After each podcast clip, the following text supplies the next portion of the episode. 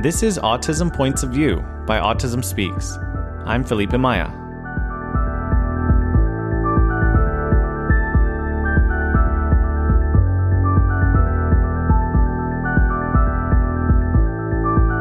There are always topics in any community that aren't universally agreed upon, and the autism community is no different.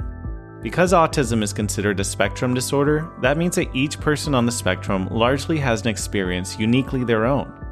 Some have incredible intelligence and talents that they can turn into a career, while others struggle to find ways to express their wants and needs. Some are able to live fulfilling, independent lives, while others require round-the-clock lifelong care. When I speak about a person's strengths, I just want to make it clear that even though someone with autism may have many talents, it doesn't mean they don't also have challenges. The same goes for those with profound challenges. It doesn't mean they don't also have great strengths. Then there are the family members and friends who see autism through their loved one's experience. The autism community also involves a large network of professionals like educators, therapists, and researchers. I could go on and on about the diversity of the autism community, but the point is, all experiences should be respected. One topic that often quickly turns into a debate is how we talk about autism. There are two ways we typically do this. They're called person-first language and identity-first language. Person-first language does just that. It separates the person from their diagnosis. So you would say, I have autism, or my son or daughter has autism. Identity-first language makes the diagnosis a part of the person's identity. So you would say, I am autistic, or my son or daughter is autistic. In this episode, you'll hear from a variety of perspectives throughout the autism community, from autistic adults, to parents, to professionals. Let's start by breaking this topic down a bit more with Adelphi University professor and Autism Speaks board member, Doctor Stephen Shore. There are some factions in the autism community. Uh, one of those areas of uh, division is actually person versus identity uh, first language. So, for example, I consider myself as an autistic individual. That's identity first language. So those of us who do consider us, do use uh, identity first language, uh, we feel that autism colors every aspect of our lives, but at the same time, it's not all who we are. Uh, and considering that autism isn't a bad thing, it just kind of is, then why not just be autistic as opposed to person first? Now, getting to person first language, there's a number of reasons that people prefer person-first language, and that is to uh, honor the person's humanity first, recognize that individual as a person who happens to have something.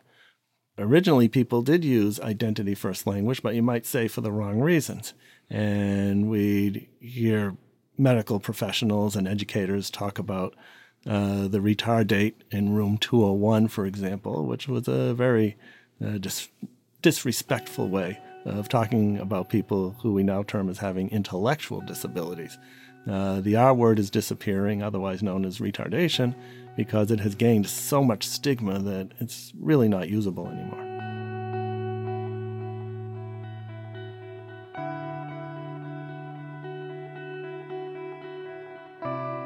In nineteen seventy-four, the first self-advocacy conference was held in the U S During the conference, a man spoke about being labeled as mentally retarded, the diagnosis at the time for anyone with an intellectual disability. His words sparked a movement. He said, I want to be known as a person first. Robert Nassif is a clinical psychologist and author, and he experienced this cultural shift firsthand. His son Tariq was diagnosed with autism and intellectual disability in nineteen eighty-four, when he was five years old. I'd say when my son was born, person-first language was just kind of coming in, I think. And it was a relief to me because of how stigmatizing the identity language was, because since he had cognitive disability, he was called retarded. So that kind of horrified me, and I, the person-first language, which celebrated his humanity, was a relief. Tariq is now thirty-nine and nonverbal, meaning he doesn't speak, but he's able to communicate his needs and wants in other ways. And while growing up, he was never able to let his dad know how he would like to identify, Robert formed his opinion from his involvement in the autism community. Things started changing, and I started, you know, understanding uh, him better and, and the world of autism and special needs better. Uh, I've come to prefer identity first language, and I've learned a lot of that, and I've been influenced by the self-advocates. We don't talk about people as being a person uh, uh, with Italianism or a person with Arab Americanism, such as myself. Uh, we, you know, we talk about, we can't really separate ourselves uh, from our identity questions. So, and autism isn't really separable from the person. Um, and yet, um, not every person with autism prefers uh, um, identity first language, and I think that's fine. Uh, I think we need to respect and honor, you know, everyone, and um, you know, that's that's really the main thing. Uh, but language does play a role in societal attitudes, and what I've you know come to see is that people in uh, groups such as the autistic, the blind, and the deaf tend to prefer identity first, uh, whereas people in the parent and professional groups tend to prefer person first, although, you know, that's changing over, you know, as, probably right as we speak even. Many autistic advocates in the neurodiversity movement prefer identity first language.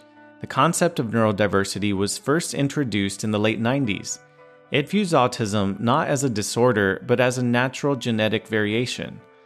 But like Robert's son Tariq, not all people with autism are able to express how they would like to identify. Amy Kelly is a family and community services director and mom to seventeen-year-old Annie, who has autism and intellectual and developmental disabilities. I prefer person-centered language or person-first language. And uh, as a mother, I prefer that. So my daughter is profoundly affected by autism and has limited language, verbal skills. I mean, she communicates well with her iPad, but um, I'm essentially her her outward voice. And um, I noticed years ago when, after her diagnosis, um, people didn't really know how to talk about autism around her and or even ask the question. So I, I just found I was getting um, almost offended when they would say, well, she's autistic. And I thought, gosh, you know, Annie's so much more than her autism. And that's sort of what started me as a parent, understanding that. And then it, in my professional role, I've had to learn much more about um, language around disabilities. And um, and I have found that I'm much more comfortable and prefer and model person-centered language. Just like autism is very different in every person, I think every person, you know, has their own opinion about this, especially if they are someone that can speak about having autism and self-advocate. It's totally their right to call themselves autistic. A two thousand fifteen U K study published in the journal Autism of nearly three thousand five hundred people with autism, their family members and friends, as well as professionals, showed that autistic people and their loved ones largely preferred identity-first language. Here's Bridget Rankowski, autistic educator and circus performer. Well, I know a few people who are people living with autism because they've decided to name their cat autism. So they are living with autism. Um, but as someone who jumps in the professional, personal spheres and stuff, I'm very well versed in this topic. And I am autistic. It's part of my identity. It's, I view the world through the autism lens. And what other people have sometimes brought up is look at the number of words people sometimes place between the word person and autism, and think about that distance and understanding that, yes, we are all people, but some of us are autistic, and there's nothing wrong with it. I think I've seen a lot of parents and professionals who even fight me for how I refer to myself. And that goes along with the gender lines of, okay, but this is how a person is choosing to identify, and it's important to respect that. I choose to use identity first language because that's how I identify. It's part of my identity. When I do do presentations and speeches, I'll sometimes switch between the two purely because that's how my brain works and it's a jumble. And but I see a lot of parents and professionals advocating for person first language. And although that has been on the textbooks for a while, again, with the advocacy movement in some ways starting with the parents and professionals, that was awesome. And now it's time to hand the torch over to the self-advocates and say, all right, how do you want to be referred to? Um, who are you? And I still think with the best of intentions, sometimes people place the onus on, well, this is how I want to view you. And understanding, especially in the autism world, that autistic uh, people are stepping up now and saying, we want to live our lives this way. We are in control of our lives. Um, we can live independently, and let us identify as autistic. So I think I've seen both sides of the topic. I've taken classes on it. I've gotten my papers written on because I refer to autistic people and said people with autism. I will take those points off and submit articles in response by my peers because, again, it's a community perspective. According to Christy Patton-Koenig, chair and associate professor in the Department of Occupational Therapy at N Y U Steinhardt, students are being penalized for using identity-first language and are taught to solely use person-first language, but she says she would like that to change. We've had situations where, whether it's a journal or professional conferences, have wholesale rejected things because the professional used identity-first language. Well, my take is as a professional, right? So I um, grew up in my profession, which is occupational therapy, learning person-first language, right? That it's more respectful. And you can see why that was important. But as I've grown as a, a researcher and an educator, um, my feeling is that from person-first, first, you ask the person.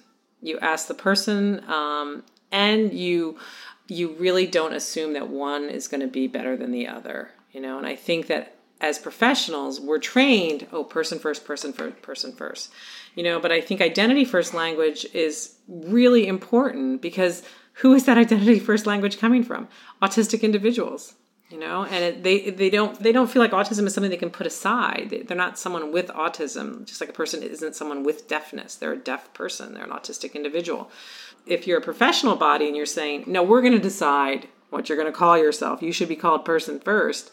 You know, that doesn't show respect and doesn't show kind of the evolution of what's happening in the disability community. Since its founding in two thousand five, Autism Speaks has had a policy of using person-first language, following the recommendation of medical professionals and educators. But last month, we decided to survey our community on social media. We conducted a poll of our Facebook, Twitter, and Instagram followers. In just twenty-four hours, it received twenty-one thousand votes. It was clear this topic is important to the community. The results were that sixty-nine percent of voters said they prefer identity-first language, and thirty-one percent said they prefer person-first language. As a result of this feedback, moving forward, Autism Speaks will be using both person-first and identity-first language. Of course, first and foremost, we recommend asking the person what they prefer and to respect that. So if you're subscribed to this podcast, following Autism Speaks on social media, or see a future press release about an upcoming campaign, you may see us talk about children with autism or autistic adults. There are so many important issues facing the autism community that need attention and support, but perhaps this topic will become less of a divisive one. Here's Val Paradis, Autism Speaks Vice President of Services and Supports. I find it a distraction for me and all the years I've been involved in this. And uh, it's just um, when you can't agree to disagree, which I don't think anyone ever will, um, and that's okay, um, that to at least allow anyone to choose what they wish is probably, again, the best one can do. And um, so for me, uh, personally, I use everything interchangeably, because for me, I care more about acknowledging others than I do about how I represent myself. But that's because I work in this field. So I care that people are passionate about it. I understand that people have different wishes. Um, and I also like to ask, how do you want to be referred to? Uh, how does your child want to be referred to as? Have you ever asked your child? Have you ever informed your child or loved one Um, that there are options? You know, I think um, acknowledging that it's a big question and important is critical. Um, but I feel that the time and space that's used to um, tell others that they're wrong, or, um, you know, expect others to change in an environment, well, even that mirrors our own political environment in the country right now. People aren't going to agree to disagree. So let's turn our focus on something else that um, can, you know, move us forward in other, in other ways um, within our community, because so much work needs to be done still. So getting back to the history. Uh, so we started with Uh, inadvertently, I would think, identity first language. And then people were being identified by their conditions, whatever they were, and it seemed to be kind of a rude way of referring to a person, uh, which is why we then saw the rise of person first language. And it made a lot of sense, because we needed to respect people as individuals. We needed to respect their humanity. Uh, however, I think we have evolved to a point where we can see autism as a part of humanity. Autism is a part of the diversity of the human gene pool. Now, that said, as we talk about the abilities of autistic individuals, we do have to keep in mind that there are significant challenges that come with being on the autism spectrum. If those challenges didn't exist, we wouldn't have Autism Speaks, and we'd all be doing something else. So we do have to address those challenges. We have to lower barriers so that the abilities of autistic individuals can shine through. I want to leave you with Paul Kotler's take on this topic. Paul is the non-speaking college student we featured in episode six, who doctors thought was intellectually disabled until he learned to type. I asked him how he wants to be referred to, and his answer was short and sweet. I prefer identity first language. I agree that really each individual should be asked. I have used both. Thank you for listening to this episode of Autism Points of View. Make sure to subscribe wherever you listen to podcasts to get future episodes as soon as they're released. If you have a topic you would like us to cover, email us at connect with us at autism speaks dot org. Visit our website at autism speaks dot org slash podcast for past episodes and resources. This episode was written and produced by me and edited by Dax Schaefer, with original theme music by Dustin Gledhill. I'm Felipe Maya. Thanks for listening.